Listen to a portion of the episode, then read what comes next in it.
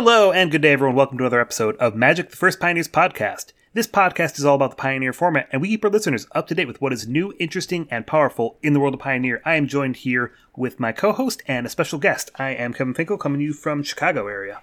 Hey, everybody, it's uh, Ryan, the Japan hobbyist, coming at you from the Tokyo area of Japan. And special guest, what area are you coming from? Uh, I am Sam, also known as Island Go Sam on Twitch, and I am coming from New England. The New England area. Okay. Yeah. the general Really area. glad to have you on the show here. Yeah. So uh, I think you guys know I've always talked about uh, Sam being one of my favorite streamers here. So I'm always following his stream. He's also another collaborator with the Playing Pioneer group. So we talk about his decks a lot, but we brought him onto the show. There's been a pop up deck recently that we think it's an, an important deck to go take a deep dive in. We haven't really looked at very much, and that is these green ramp decks that are really popping up in the uh, the format, and not just the the one that's existing. So there's kind of a there's like the Karn Devotion Nykthos ramp. Yeah. We've been seeing this green red ramp deck showing up a little bit that goes a little bit bigger almost, going into Dragon Lord Atarka and Ugin as the the payoffs there. So that's the deck we really want to focus on this week is that green red or green X ramp. And I do just do want to preface that we have had Ashiok, Dreams of Ashiok, on before to do the Green Devotion thing. Like I don't, this is like last year sometime. I want to say like September, October, and uh, a lot has changed since then. So we got uh, Sam on here to kind of talk about how the deck has changed since then, and to kind of give us, you know, kind of compare it to, um, like we said, the uh, Tarka version or the Gruul Ramp version. Before we get started, though, I do kind of want to uh, let Sam kind of introduce himself. So if you don't mind, just telling us a little bit about yourself, maybe like what's like your uh, MTG background, why do you like Pioneer, etc. Sure. So I've been playing Magic for about 10 years at this point, started around original Theros block, and I started playing Pioneer uh, within four hours of the format being announced. Uh, they, they announced the format. They said there would be some PTQs and some challenges, and uh, the team, my team at the time was like, "Yeah, let's uh, let's build some busted control decks," and that's what we did. Uh, we we were the ones who created the Esper Yorion Blink deck at the start of that format. Uh, we we created some other ones, but that's like the main deck that people remember me and the rest of the, the boys from. Uh, Since then, I've been independently streaming a lot of exclusively Pioneer.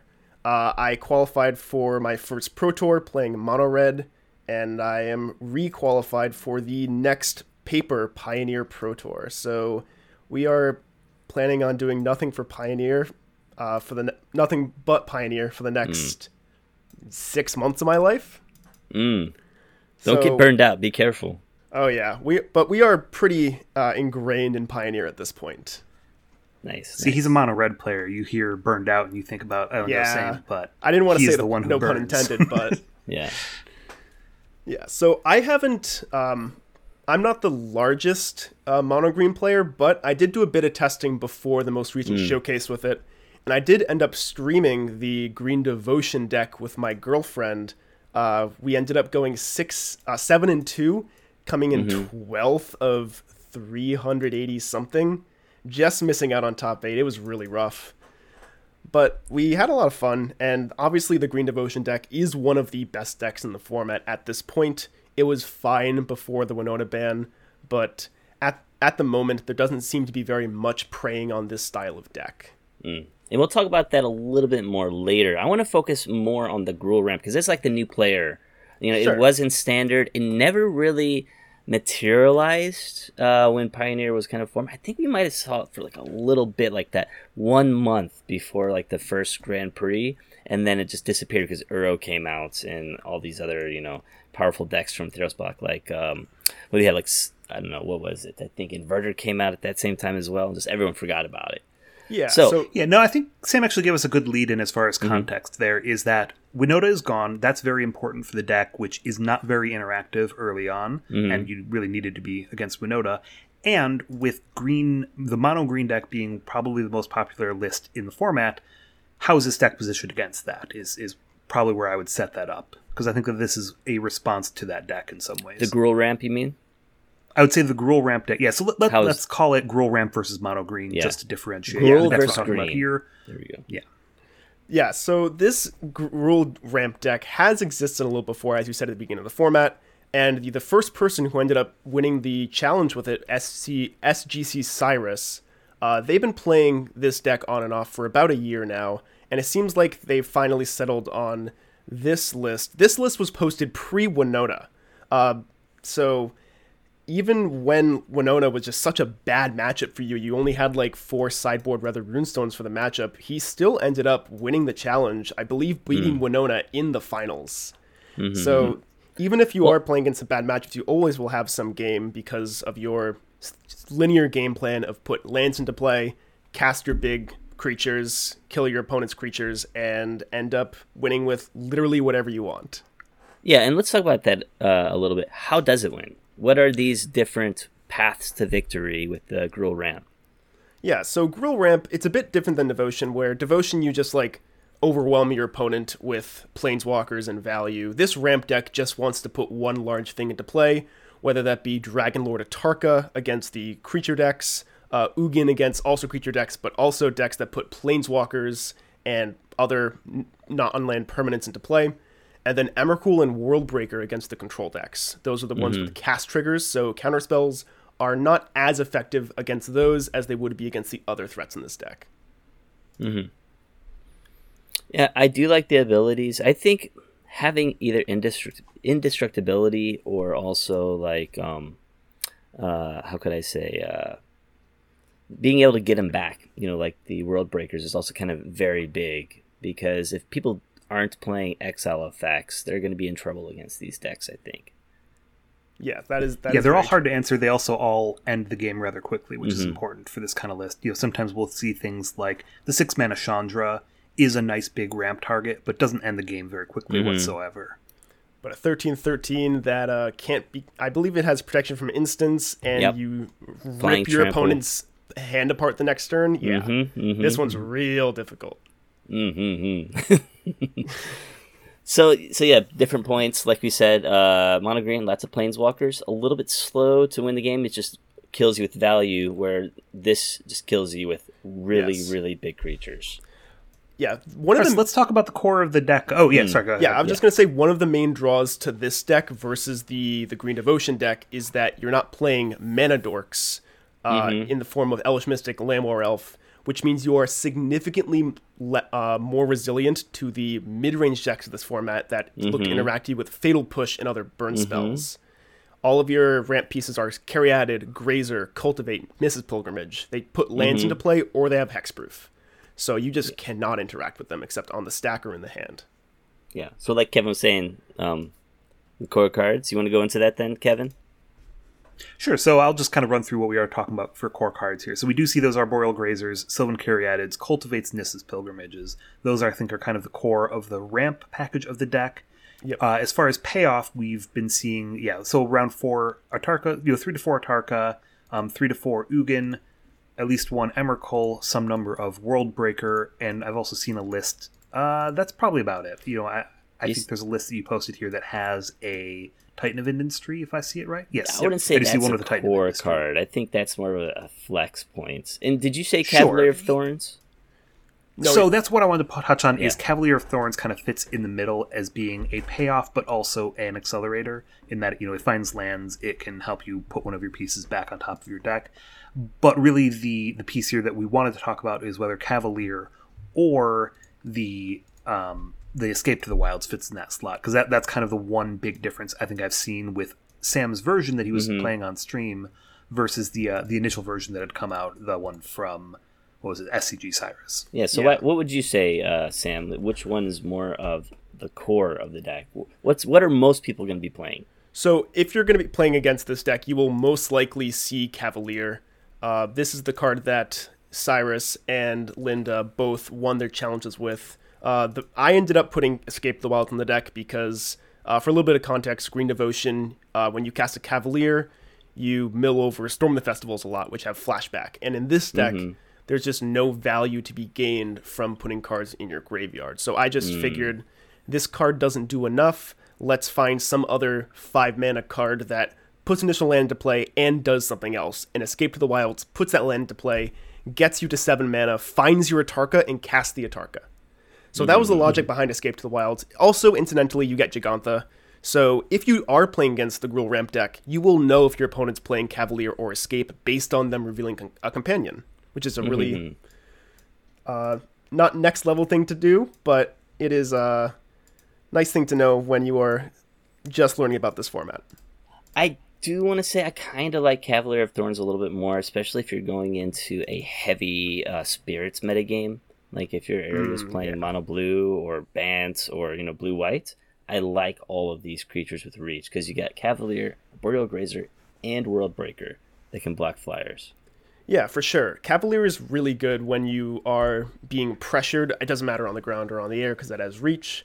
Uh, but if your if your metagame has a lot of spirits or mono red or maybe even Rakdos, then Cavalier does a pretty decent job of gumming up the board and letting you survive an additional turn. But if you're expecting metagame has a lot of control decks and a lot of more grindy decks that you're going to need multiple threats, uh, Escape to the Wilds does a great job. Uh, I ended up putting Escape in just because of Phoenix. We determined that a single Atarka or a single Cavalier wouldn't get the job done. So just having more and more cards that force your opponent to have counter magic is super important. Um, should Okay, talk- that's great. That was definitely the biggest thing I'd want to ask about is when one versus the other might be better. Uh, can you think of any other? So Phoenix, Control. Uh, what are some other grindy decks you're thinking of where you'd rather have the escape? what about in the uh, the mono green matchup since that one's so popular? Yeah, in the mono green matchups, I w- think I would prefer Escape because against green, the only card that really matters is Ugin and Emrakul. Atarka is fine, but it only usually kills one thing, and it can't even kill a Cavalier on its own. And mono green doesn't really pressure you on the ground; they pressure you with their planeswalkers. So just like digging five cards deep to your Ugin and to your Emrakul and your World Breakers, obviously, is what I've been mm-hmm. ho- liking how I approach that matchup. All right, so I was gonna ask about the lands. What lands would you say must must be part of the deck? Like, what are the core lands? And is are there any flex points? Yeah, so for, for this, let's talk about the stock version, obviously, the one with Cavalier. Uh, so this the lands you definitely need are the four Shrine of Forsaken Gods and four Castle Garenbrig. Castle Garenbrig uh, is the land that you can pay four mana, tap it, and add six green to your mana pool. So it's basically an ancient tomb for a creature. It allows you to cast Dragon Lord Atarka a turn earlier, casting the World Breaker a turn earlier, gets you additional mana for Emrakul. It does exactly what you want for the for the at least for the four Tarka version of this deck. Mm-hmm. And then uh, the four Shrine of Forsaken Gods. Uh, this card's not as good, but being able to cast Ugin one turn earlier, it usually will be super relevant against a lot of those um, mid-range decks. I do kind of want to say that. I mean, I've played uh, Ramp before, and I played this one a little bit as well. And you do run into the problem sometime of having way too many colorless spells and not like enough green sources. You know, Sure, like uh, yeah. Like Cavalier I mean? is triple green, and Yeah. you can sometimes sometimes have some issues. Like in the list that uh, Linda ended up uh, winning with, we see two sanctums, th- four shrines, one arch, one mountain, and one haven. And then it Mhm, looks like, um, how many green sources is this? That's 16 green sources past all of that. So you only have 16 sources for Cavalier. If you're counting Caryatid as cult- and Cultivate and Pilgrimage as green sources, then you're probably fine. mhm. But I do, I, I do admit that it can be somewhat difficult. Yeah, and I think that's important to note as well for the red. People looked at this original list and were like, wow, you're playing one mountain and you're playing red in this deck, you know, Dragon Lord Atarka. But it's important to note that, you know, Sylvan Caryatid taps for red. The Cultivates will find your single mountain. Your Cavalier can find your mountain.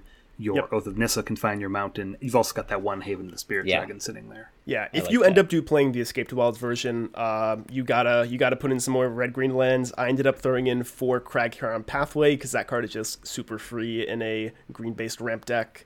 But Mm-hmm. in, if you're playing the stock version, you can just play one basic mountain and get away with it. Mhm. The math does work.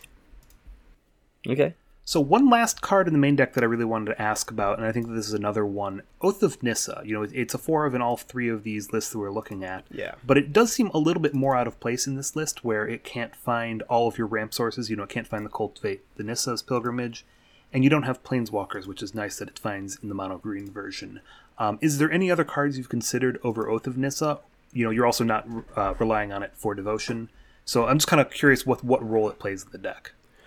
Uh, Oath is just like a card that allows you to find your payoffs. Uh, this deck is pretty short on payoffs. If we don't count Cavalier as one, we only have 11, co- 11 total payoffs, and sometimes Atarka is not right in specific matchups. Like against uh, blue white or whatever, Atarka just does not do enough. It will just get counter on the way down, and you lose. Oath of Nissa is just a good redundancy. Finds your finds whatever uh, land you're looking for, whether it be Castle or Lair of the Hydra, or it finds your payoffs. Uh, yeah, if you're playing the escape version, you can go down as Oath of Nissa's, but Oath of Nissa also plays really well after a Escape to the Wilds or a Cavalier, because the land that comes into play off of those will be untapped, and you can use the Hmm. last piece of mana to cast the Oath of Nissa and find your payoff. While we are still on the kind of like the core cards and like the the main deck, are there any other alternative cards? Like for example, you had uh, Escape to the Wild instead of Cavalier of Thorns. Are there any other cards that we could kind of change around? Like for example, I was thinking of using Topiary Stomper instead of Cultivates to find my mountain or ramp me up. It's you get one less card, but you're still ramping regardless. Hmm. I haven't given that card a shot yet. The reason the Stomper sees a lot of play in Devotion is because uh, it not Two only does it find one land, it's two Devotion pips, and you draw a card off Kiora. Uh, I think in this version of the deck, um, by the time you hit seven lands, you're casting your target, you're casting your payoff, and you usually will be able to stabilize after that. So Stomper, I don't think would do too too much at that stage in the game. Um, yeah, cultivate drawing a bunch of cards is kind of important as well because this is a deck that mulligans pretty well because you have uh, eight cultivate effects and uh, like grazer makes your makes the number of lands in your hand matter a ton. Uh, being able to refuel with the cultivate's important. I don't think So any hand that can cast cultivate on three is probably a keep. Yes, I have. I have kept a hand that goes cultivate into. I have kept five lands cultivate Atarka, and easily won the game. Mm. If they didn't have Thoughtseize, right? Oh yes, I think it was against key. like humans, Okay. and it, and it just worked. Nice. nice. Castle Garenbrig lets you do stuff like that. Well, if uh, Ryan threw out one thing, I'm always good at suggesting terrible cards to people who already have good decks. Um, what about Golos as another five drop option as just something to consider? Yeah, so Golos was actually something I did consider. Um, being able to just like tutor up any of your any of the lands you need, whether that be Castle Garenbrig, Shrine of the Forsaken Gods, Sanctum, or if you have Golos in your deck, you're going to put the Cascading Cataracts or World Tree in your deck. I don't I don't know which one would be better in this version. But Golos is not the worst idea. I suspect it's a bit worse than Cavalier. It's it's much smaller of a body, but it does give you As a the blocker, yeah. yeah, as as a blocker, as a as an attacker for your opponent's planeswalkers, if you're playing like against mono green, but it does have the advantage of how what I like about Escape the Wilds. It's a ramp piece and a payoff. Golos grabbing cataracts, that's a payoff in itself. You you just grab the cataracts and then you have you mm-hmm. have an engine sitting in play as your ramp piece. And So- I, I do want to mention that you can look for Golos with Sanctum of Ugin because that's uh, if you cast something and you want to grab that to just kind of keep it going, you can grab Golos plate and then grab something else. And Maybe since we're Ramp fans, we'll we'll add we'll try out Golos as a one of or something. yeah, That's fine. Uh, okay, yeah. the other one I did want to ask about as far as kind of that middle slot is we used to see some lists like this that were playing Omnath. What would it take, or would that be a possible evolution of this deck to add in those additional colors to include the four color Omnath to this Mm. deck? Four color Omnath. Uh, how about the two color? How about the the seven mana one? The Okay. I'm trying to be a little serious, okay, Ryan. okay. Yeah, so the four color Omnath, I haven't thought about it too much in this deck. I feel like in if you're going to be playing an Omnath deck, you're you're better off playing the Lotus Cobra version that was popular back when Uro and Teferi were legal. Uh, th- y- That deck had pretty decent mana because uh, you were able to play a much slower g- game plan due to Uro. Uh, now that Uro's no longer in the format, we've seen some of those decks pop up, but they're forced to play some really bad cards in their main deck, like Courser of Kruphix. So I, I would be a bit wary trying to build some sort of cultivate ramp deck with Omnath. Obviously, cultivate's decent with Omnath. Like cultivate, if you have an Omnath to play, cast cultivate. That's plus one mana. That's pretty sweet. Hmm. I, and Omnath is great with cards like Ugin. Turn four Omnath into turn five fetch land. You get to cast your Ugin. That was a very common play pattern back in the Omnath Ultimatum deck. I yeah, just curious because I, I know that Ugin, that was the other way that I used to see Ugin sometimes in Pioneer. So I was mm-hmm. curious if that was a thought at all or an evolution. Yeah, it's. I haven't given it too much thought because this deck is a lot more just like dedicated ramp, whereas the the Omnath decks are usually able to play a more mid range game plan. So, it's possible that Okay. cards like Ugin and Atarka and Cultivate would be able to fit in some sort of Lotus Cobra Omnath deck. All right, so Ryan, are you ready to talk about the sideboard? Yeah, I want to. I want to find out what Sam thinks. m- What cards must be in the sideboard? I know there's going to be a couple flex spots, but what absolutely must you have in the, these ramp sideboards? Yeah, so the only must must have in the sideboard is the one of uh, Ulamog, the Ceaseless Hunger. Uh, If you take a look at the main deck, every list that you see has one main deck Emrakul. Uh, that's just a really good card to grab off of a Sanctum of Ugin trigger when you cast a Worldbreaker. Uh, you grab this card against Blue White, against Phoenix, and against any mid range or grindy deck, or even the combo decks. You can just uh, against Lotus Field, uh, you just gain control their next turn, play Lotus Field from their hand, sack all the Lotus Fields. They have nothing going on at that point. You can do some dumb stuff with uh, Emrakul, but in the matchups where Emrakul isn't great, like against Mono Red and against a lot of the other like permanent based uh, mid range decks, Ulamog does a much better job of taking care of the problem permanents than Emrakul does. So having an Emrakul in your sideboard to bring in against those matchups is really good. Uh, a lot of other, uh, the other slots that people really have been liking as of late is four copies of Courser and 3 copies of K Return, Kozilek's Return. I'm I'm lumping them together because these are these seven cards are ones that you are almost always bringing in against most aggro decks. Um, K like Courser, you're not bringing against spirits, but every every other aggro deck, whether that be blue red or mono red, mono black, uh, Anything ground based. Yes, these these are the cards that will help you uh, maybe not win the game, but allow you to survive a little longer.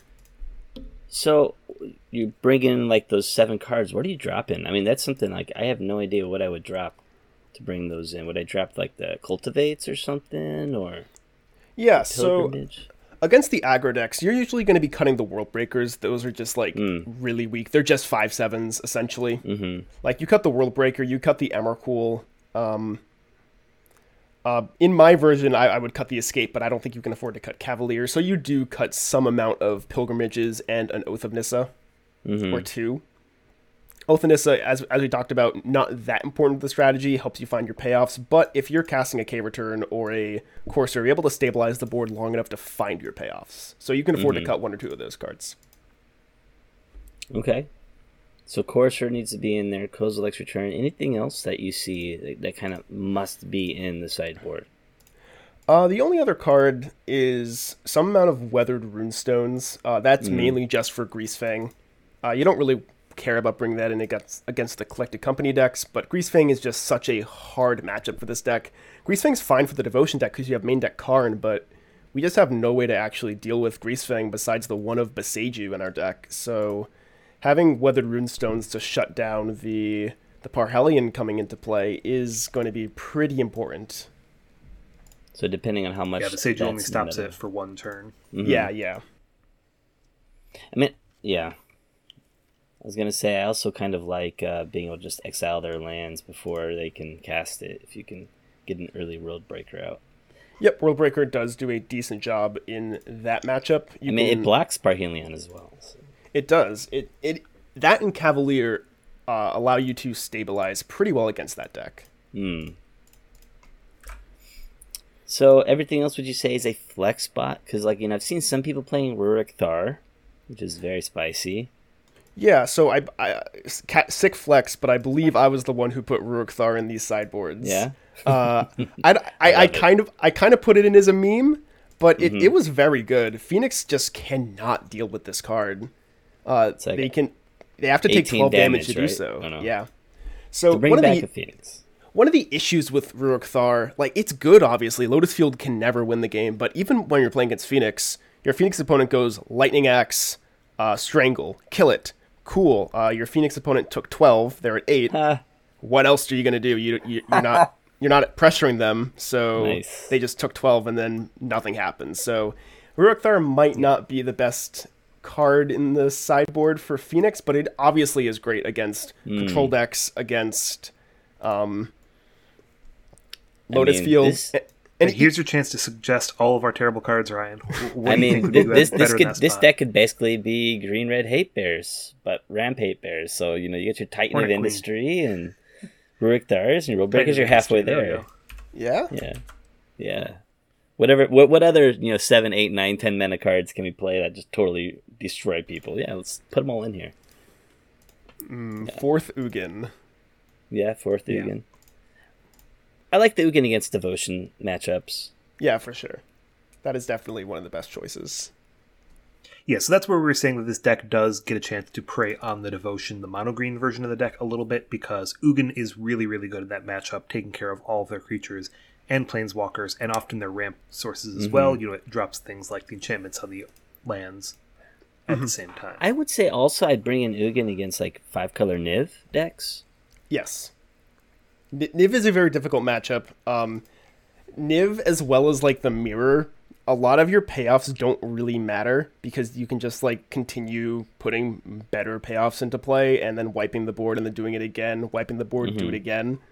Uh, so so the mirror, this mirror is atrocious. I haven't played it enough to know exactly how bad it is, but if you're not playing Cavalier, you kind of lose because you don't have a good way to pressure your opponent. Uh, but against Niv, you just have to bring in every single threat and hope you can run your opponent out before they just like cast more Nivs to uh, continue the value train. It, it can be real annoying. Okay. Does that pretty much cover the sideboard? You think? I think so. Like, there's a few other Seven, flex slots. nine. Like, Mm. people play Run Afoul. That's just a card that we ended up putting in our deck to beat spirits. Mm-hmm. Uh, initially, we had it in there to bring in against the Blue Red Prowess deck, but now that that, that deck doesn't exist, we have one or two against our new worst matchup in Mono Blue Spirits. Mm-hmm. And then you Yeah, have some, that- yeah, some some damping spheres, but that's that's really it. I was gonna say Mono Green has been playing Skylasher, right? Yes, Skylasher is a new addition. Uh, it might be correct for this deck. I haven't given I haven't given it too much thought as of late. Skylasher is it's not a new addition to Pioneer like sideboards, but now that Mono Blue is one of the better decks in the format due to how well positioned it is against the green ramp decks, uh, you're most likely going to see a lot more of those in play.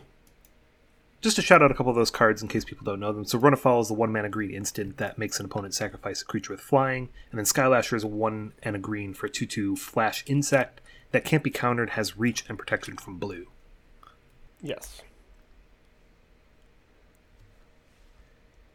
You know, we don't have the visual medium, so it's nice to explain what cards we're talking about here. Um, Sure. Anything? Yeah, I'm trying to think what else would be good against that the mono green deck or mono blue decks, but I think that I could see Skylasher fitting into this one just just as another way to block and you know be a wall against them. It'll always block some kind of spirit. Yeah. The the issue is like you're bringing in three K returns, and that's like kind of a nombo with Ooh. Skylasher.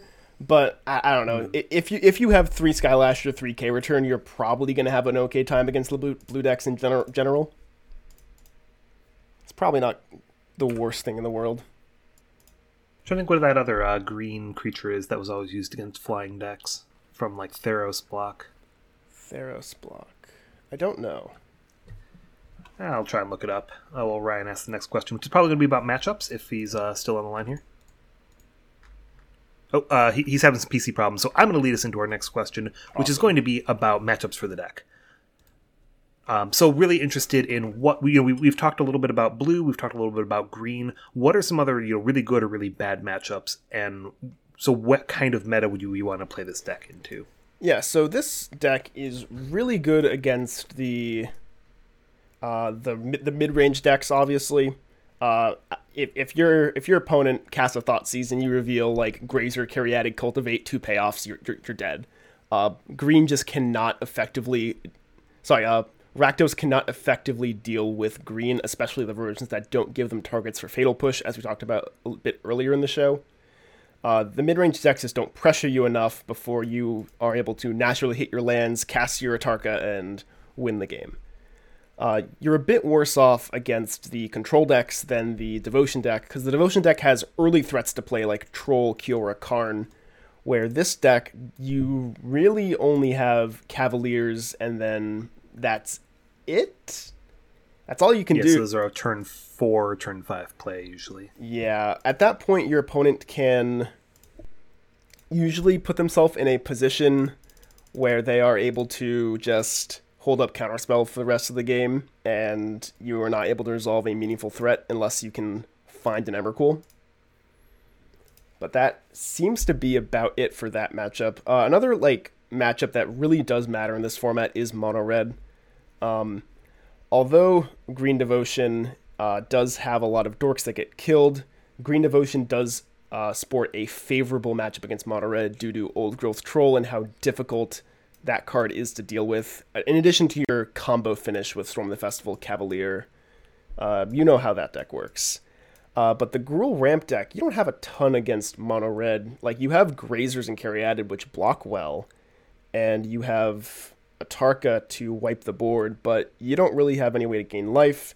You don't have a good way to quickly close the game like Green Devotion does with their combo finish. So against Mono Red, you're mm-hmm. probably going to be pretty far behind. So, what about the Rakdos matchup? I think you had mentioned discard, but is it otherwise a good or a bad matchup for the deck?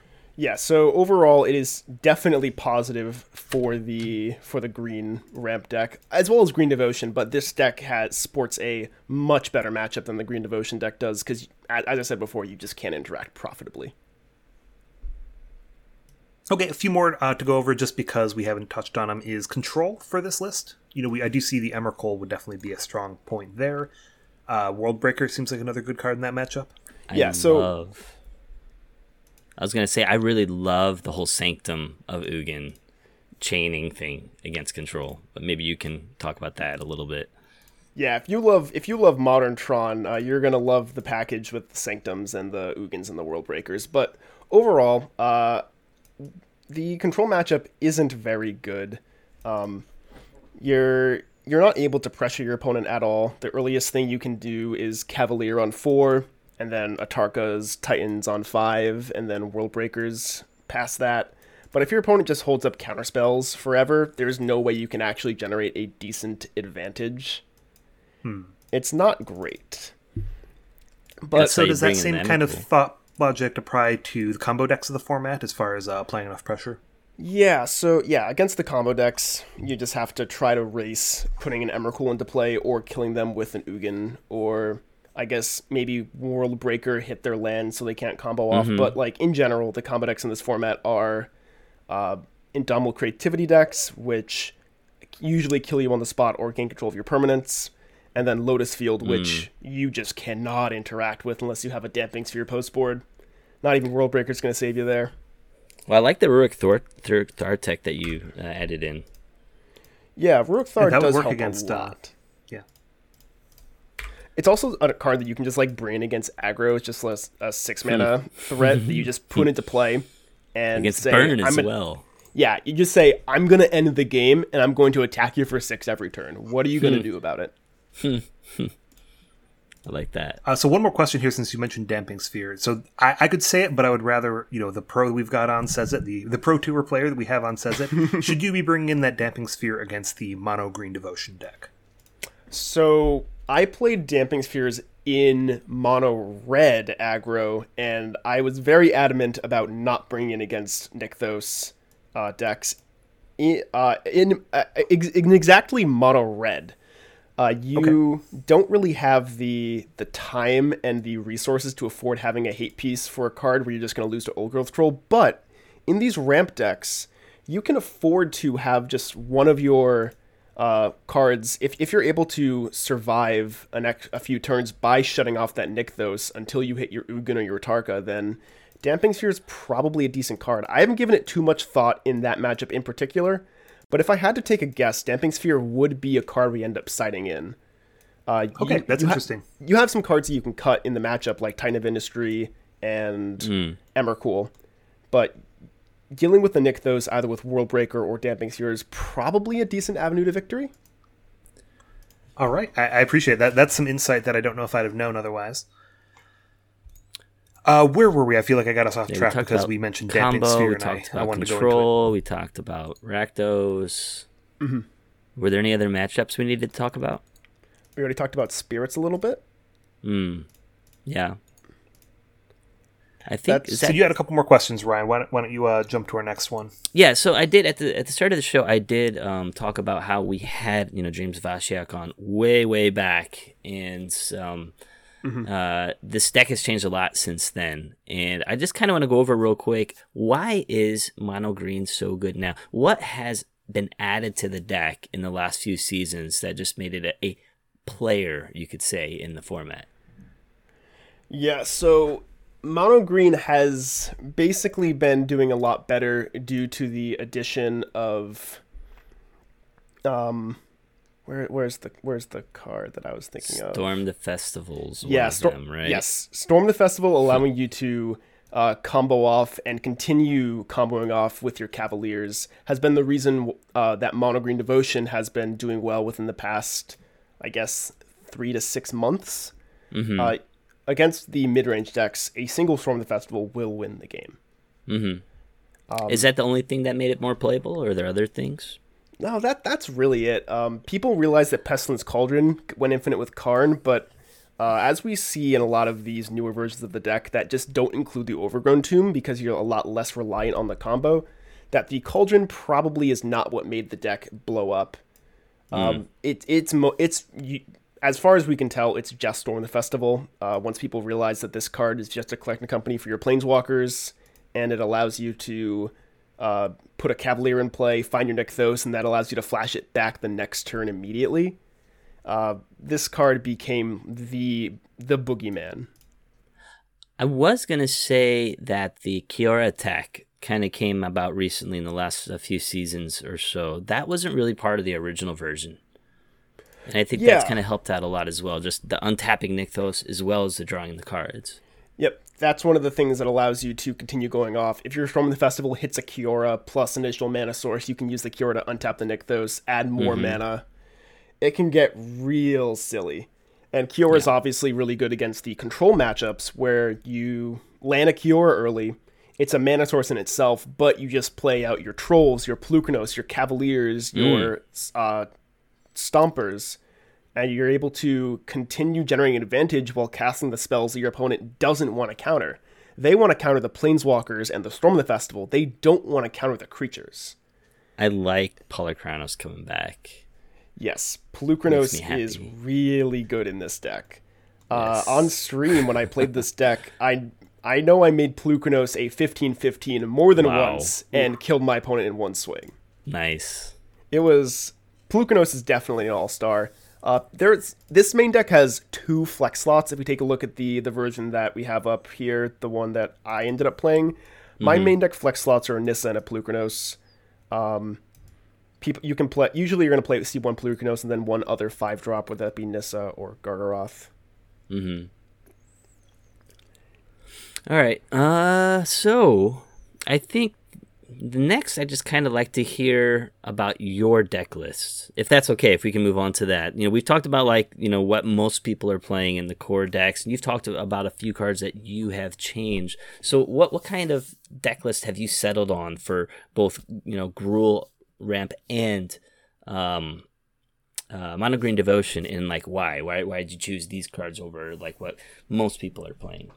Sure. So we'll start with the the easy one, Green Devotion, uh, because this is the deck that has the least amount of flex slots. Uh, Polukranos is pretty obvious why this card's busted. It's really good against all the creature decks, but Nissa is the card that I decided to put in. Uh, going forward, there's going to be a lot of control, and having a card like Nissa that just sticks in play uh, throws out be- uh, attackers every single turn, and allows you to easily combo off on the following turn is a really good. Um, it's probably one of the best threats you could play on that uh, spot on the curve against the control decks. Some people play Gargaroth. That's a lot more for the aggro decks and for the spirits decks. But I found that Gargaroth and other blockers in order to beat spirits isn't really the way to do it because they just leave in four Shacklegeist and you can never really get anything going at that point.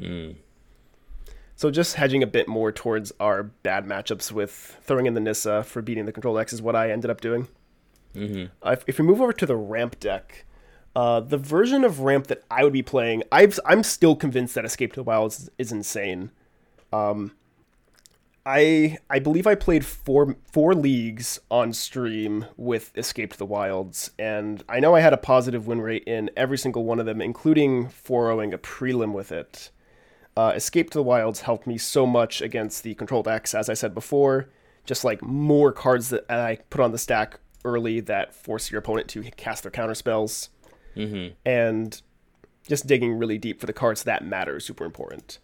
Uh, the other flex slots that I had is I ended up cutting the Arch of Orazca and all the other cute lands from the deck for just more red sources in the form of Stomping Ground and Cragcrown Pathways. Uh, that ended up coming to be because once you cut uh, Cavalier, you're able to dig less deep for your lands that matter, and you just want to be able to consistently cast your red spells. That's pretty important. And I see you only have one Lair of the Hydra in there as well.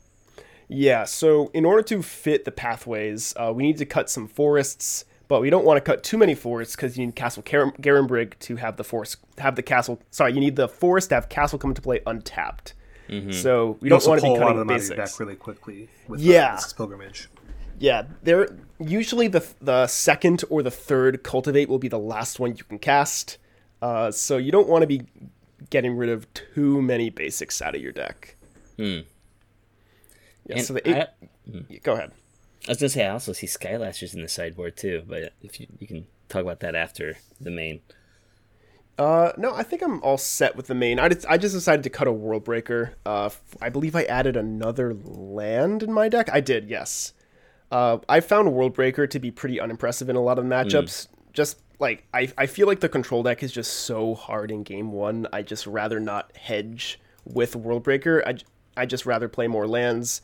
And as I said before with Escape to the Wilds, uh, you're you're a lot better at digging for your threats, so you can cut down on some threats if you are going to be on the escape version. And you have four Atarkas. Maybe you can talk about that real quick. Why four instead of three like other people? Uh, so I honestly did not think about cutting a Tarka over anything else. Um, thinking about it a bit more, I can, I can see the logic of why you would want to cut a Tarka for a card like Titan of Industry. Yeah, I've, yeah. I, I've yet to do any intensive testing with Titan, but on the surface, it seems pretty good. It fills a similar role with a Tarka, where although it doesn't kill your opponent's creatures, you will stabilize when you put this seven mana creature into play. Mm-hmm. Ba- basically, a six mana creature with your castle. So uh, they, they both fill a very similar role. I wouldn't be surprised if you if the three Atarka one Titan split is very obviously correct. Is there any point to removing something like Worldbreaker entirely to be able to fit both the Cavalier and Escape to the Wilds? Once you do that, the Sanctum game plan goes away, and then you're a lot that would be worse against Control and Phoenix. Um, yeah, and, and having too many five drops is a bit awkward because there's a lot of games you go like turn one Grazer, turn two Cultivate, uh, turn three Escape, then cast another Cultivate, and then you have, I believe, how much mana is that? That's three, five, seven, Seven. So you have nine. four mana open? Yeah, you're gonna have a you're gonna have guaranteed Ugin on that following turn, uh, or just like Worldbreaker, sack, find the Ugin or the Emrakul on the following turn. If you're cutting the Worldbreaker package, uh, your your Emrakul and your Ulamog post board get a lot worse, and you lose a lot of your game plan against control. If you want to be, if you just want to concede the control matchup 100% and be a lot better against the spirits decks and the aggressive decks, then yeah, play play like three escape for Cavalier and um, have a slightly different top end where you're probably playing three Atarka, two Titan of Industry. Mm-hmm. Some Um, other different cards, ways to build it. other card in the sideboard. I see you're playing four Lantern of the Lost. Is there a reason you're playing that over like Soul Guide Lantern or another kind of graveyard hate? So I decided to play Lantern of the Lost over Soul Guide Lantern uh, because this deck does run out of gas pretty quickly, uh, and I I wanted Lantern of the Lost mainly for, um, uh, Phoenix. And although Lantern of the Lost is a lot better against Phoenix than it is against Greasefang, uh, when I built this deck, there wasn't as much Greasefang as there is right now. And Lantern was very good at dealing with Phoenix because when you're playing against uh, Phoenix, you end up playing Lantern early, eating a Phoenix, and then eventually you're holding up the mana, and then when you have a spare turn, you crack it, exile the rest of their graveyard, and draw a card. But against a deck like Greasefang, you're never actually able to convert the card on it because uh, you're at s- such high risk of dying that you can just. You're always going to have to hold open the threat of activation to exile the graveyard. So Lantern of the Lost being able to draw a card and exile the graveyard is a lot better. I, I, would, I would be I wouldn't be surprised if Lantern of the Lost is no longer correct if you're just supposed to cut these and bring in uh, more weathered runestones also to hedge against the green red Titan deck. Uh, because Phoenix, although it I believe it won the NRG the day after the ban, there has been very little Phoenix since then. Hmm. I, I did want to point out that like there's actually no new cards from like New Capenna in here that I think other than the, the Titan if you're playing the Titan. Correct. But uh, I think this is just a case of the metagame changed enough to allow this to play, not so much that new cards got printed that allowed it to compete. Yes. I mean, would that- you that- agree? Yep, this deck has existed for a while, uh, but it's just never been well positioned until now. Yeah, it's been incubating or gestating, whatever you would say. now it's ready to be born. Reborn. Yes, Yeah, reborn. and, you know, we also did talk about how Winota was probably a bad matchup for the deck prior to this. yeah, yeah. Yeah, the Green Devotion deck had a okay matchup because of how good Karn was. Karn shut off Chariot, and it could also just downtick and grab the the Grafdigger's Cage, and you shut off Winota completely. Uh, Gruul Ramp has no main deck way to beat a Winota besides roll over and die, and wait until game two to bring in your sideboard cards. Or, yeah, somehow get to Ugin before they get to 4 mana. And Yeah. just as much ramp. Yeah. It's not impossible. No, it is. It is. All right. Well, I think. Yeah, Kevin, were you were going to say something? no, I was going to let you uh, go ahead and bring us to the last topics if you had any. Yeah, so you know, like we said, we got Titan of Industry, we got some new cards in here, but I think you know, I want to ask you guys, what kind of cards would you like to see printed for either of these ramp decks in the future? Like, does would you like to see like another big card or another ramp card or you know, etc. What what do you think could make it even better in the future? I don't know. I, I feel like the the ramp package we have is pretty good. Like obviously I would love to have rampant growth. Just rampant growth. That's all I'm asking. Um there is there is no rampant growth equivalent unless you want to be playing basic wastes in your deck in order to play Ruin in their wake. Then you get to play uh, but that that's a whole different deck. I've tried that struggle and it doesn't lead anywhere. Uh, you know, looking at the list, I think Oath of Nissa is maybe the one place where there's some improvement. If we had, you know, something comparable that that digs a little deeper or finds more of our stuff, uh, I could also see. Uh, you know, I wouldn't hate if we had something like Primeval Titan, just as another fun. I, I would try Primeval Titan in this deck if we had it. Uh, Probably be able to play around with more fun of on lands, but I don't think that would make it significantly better in any specific matchups. That just would be a fun card I'd like to play in this deck. Yeah, so how this how this deck works uh, with Castle Garenbrig, um, Cavalier it's a five drop, but you're usually uh, Cavalier can be replaced by any six drop that comes that it comes out. Like for example, if we have Primeval Titan, I think it's a pretty clear one for one swap because you have Castle. Cavalier and Prime Time basically cost the same amount of mana in this deck. I think for me, if I was going to add one more card, if I could choose a card I'd like to see printed, I want another ramp target. I want something that's going to be seven or eight mana. That's going to be a, a really fun toy, like a Ruric Thar or another Atarka type card, or another even like Titan of Industry type card. Any of those really spicy big cards. It's like, oh, you're never going to play this, you know. But I have the mana now. I can play it. That's what I want. What do you want it to do? Help me against my worst matchups. Which we'll find that out later, I guess. What my bad matchups are. Yeah, I want a card that like I don't know draws one or two cards and then allows you to stabilize a little bit. Like if Titan of Industry drew a card, something like that. Give me like something that says destroy all blue cards, like a, a seven mana Skylasher that hits all flyers, or like a, big a big a big Give us spider. a Cloudthresher. Which one? Ooh, Cloudthresher, the uh, the evoke, the old evoke elemental. Did Cloud it kill Thresher. flyers? Hold Uh, on, here, I'm gonna I'll, I'll read I'll it out for you. Oh, I, I got you. I got you. It is uh two green, green, green, green. So six mana, seven, seven elemental, flash reach. When it enters the battlefield, it deals two damage to each creature with a flying and each cr- player. For ev- and it has evoke two green, green. Wow, I want it. Please. That would be reprint it. brutal in the sideboard against um Yes. against spirits. Sadly, I don't think we're ever gonna get evoke um back. In a standard legal set again, yeah, it seems unlikely. they, they love printing evoke cards into master sets, so it seems like that's where the mechanic is staying. You can do like an emerge thing. Bring back emerge from Eldrazi Ooh, emerging out, emerging a Caryatid or a Grazer is nice. into that. Yeah. That would be That's- sweet. Okay. Well, that's Maybe my need that's my thing. Elder Deep Fiend. Hmm. Okay. you know, I will go back to brewing some more bad lists after we've got uh, Sam off the show. So, anything else you want to wrap us up with today, Ryan? Otherwise, I'm going to bring us towards the end of our show. Yeah, I think that's good because you know we talked about pretty much everything I wanted to cover. I'm just really happy that we could talk about both Mono Green and Gruul. I kind of feel like they're kind of like uh, brothers or siblings or whatever in this meta game, and I'm excited to play with both of them. Yeah, very different, but also very interesting. And I know that you and I are both big Ramp fans, so we're glad to see the deck back. We're glad to have you on, Sam. It's been great. Uh, really happy to hear your opinions. You know, always a fan of your stream. So go ahead and shout out any kind of Twitter, any kind of stream information you've got, and uh, we will make sure to get any of our fans to go ahead and follow you because we're a fan of the show. And My favorite part. Hopefully you are too. Yeah. so I stream on uh, twitch.tv slash islandgosame. Follow me on Twitter, uh, twitter.com slash islandgosame.